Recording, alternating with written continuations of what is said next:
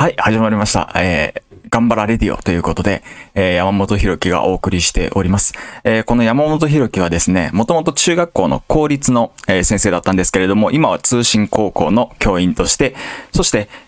オンラインの家庭教師の先生として、え、活躍しております。え、ですがですね、フリーランスとして、あんまり収益が立っておらず、どうやってこれから生計を立てるための収益を立てていくのかということを、この過程を楽しんでいただくラジオになっております。えっとですね、前回は、今回は僕のスキンケアについて、えー、お送りすると言ったんですけれども、なるべく多くの人が、あの、学びになるような内容でお送りしたいと思います。と言ってもね、聞いてよ。今回も聞いてよから始まるんですけど、今日、どうしてもやりたいことがあって、それをやった直後に今収録しております。何かというと、あの、走りたいと思ったんですね。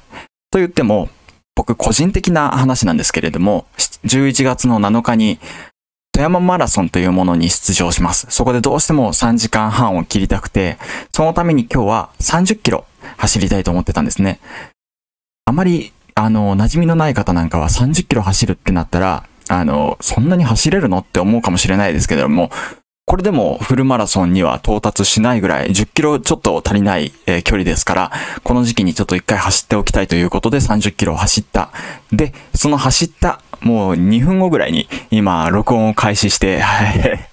いこうやって喋っております。元気でしょ ?30 キロ走った直後ですよ。はぁはぁ言いながら椅子に座って、もう録音ボタンをもう思考停止で押して、今、なんか空気で喋っております。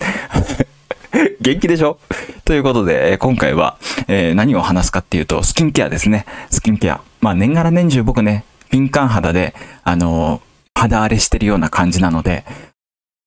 自分は敏感肌だという方も、敏感肌でないという方も、できれば自分の肌に優しいスキンケア方法、ここでですね、聞き取ったことを、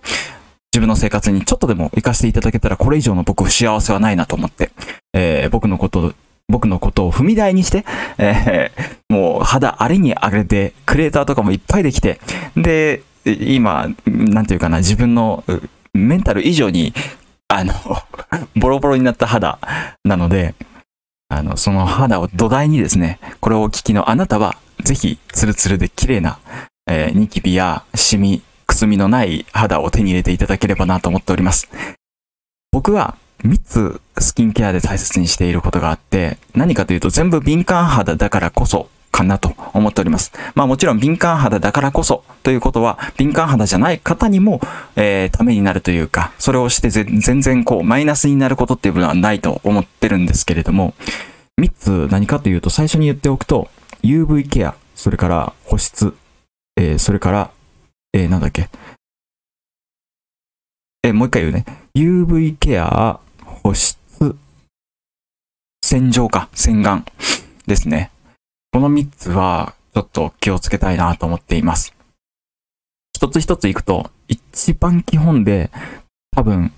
長く説明が必要だろうなと思ってるのは、この一つ目の UV ケアなんです。これ意外に思われる方多いかもしれないんですけれども、人間の肌を老化させる一番の原因は UV です。UV って何の略か知ってますか？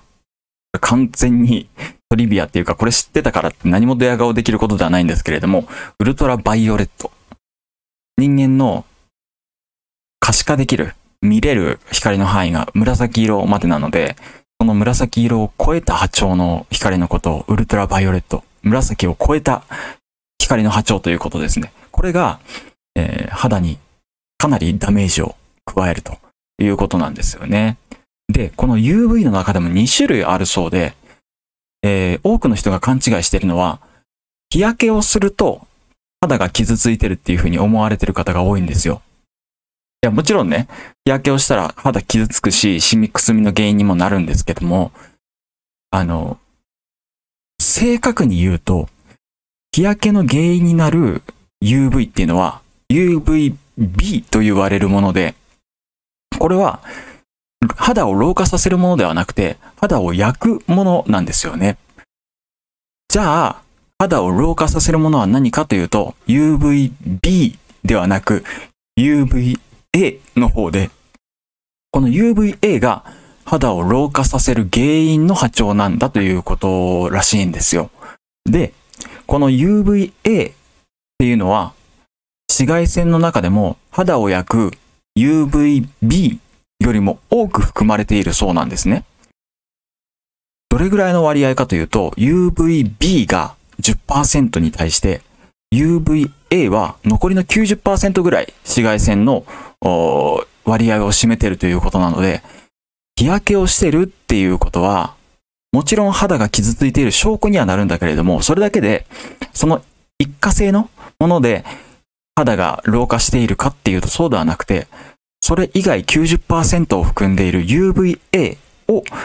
バリアするからこそ、老化を防げるのであって、逆に言うと、日焼けをしないから肌は老化していないっていう風には言えないそうなんですよね。だから冬の間とか日差しがそんなにきつくないこういう夏もね、暮れてきた秋のシーズンでも、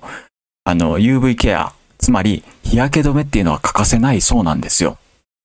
なので、あの、僕もね、この30過ぎてから真剣に毎日日焼け止めを塗るようになって、本当に恥ずかしい限りなんですけれども、これが10年とか5年10年と積み重なれば積み重ねるほど肌の老化っていうのは防げることになってくるので、冬の間であっても本当に365日、えー、日焼け止めっていうのは大切だろうなっていうふうに実感しております。マジで。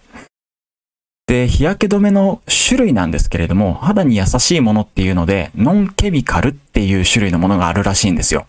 一番正確なのは、キュレルっていう敏感肌用の化粧品のシリーズになります。そのキュレルっていうもの以外だと、メーカーですよね、キュレルって。それ以外になると、僕使ってるのはオルビスさんの、えー、サンスクリーンなんとかっていうやつ。いずれもですね、あの、SPF50 プラスとか、なんかすげえ高い数値のものは、日本で最高値みたいなものは使っていなくてですね、そういうものは結構な割合で紫外線吸収剤と言われる肌にね、毛穴にこう詰まってしまうような成分を含んでいるので、あの、SPF30 ぐらいでもうずっと室内にいる方なんかは十分、あの、日焼け止めの効果っていうのは発揮されるそうです。なので、あの、SPF30、加えて、これ横にですね、PA とか、なんかプラスの個数によって、この、これ実は UVA、90%の肌を老化させるこの UVA を防ぐ度合いなので、これが実は大切、大切だったりするんですけれども、これが3プラス、プラスプラスプラスぐらいだと、えー、十分な、えー、防御効果を期待できるそうです。えっ、と、紫外線について UV ケアについて喋り続きすぎたので、あと1分ずつぐらいで保湿と洗浄についてやっていきます。えー、洗顔は多分多くの方やっておられるかもしれないんですけれども、結構洗いすぎの可能性高いです。1分ぐらいずっと泡をね、あの、乗せておられる方おられると思うんですけれども、僕は、えー、これも YouTuber のあの、方とか、YouTube での皮膚科医の方の受け売りなんですけど、顔の上に泡泡が乗っている秒数は20秒以内が目安らしいです。これも敏感肌用のケアですけれども、敏感肌じゃない方にも参考になる数値だと思うので、できればですね、顔の上に乗っている泡の秒数20秒以内を目安に洗い流されると、あの、乾燥が進まずに、えー、しっかりと洗浄できて、洗浄力っていうのは泡がモコモコでね、その摩擦をかけなければそんなに変わらないので、えっ、ー、と、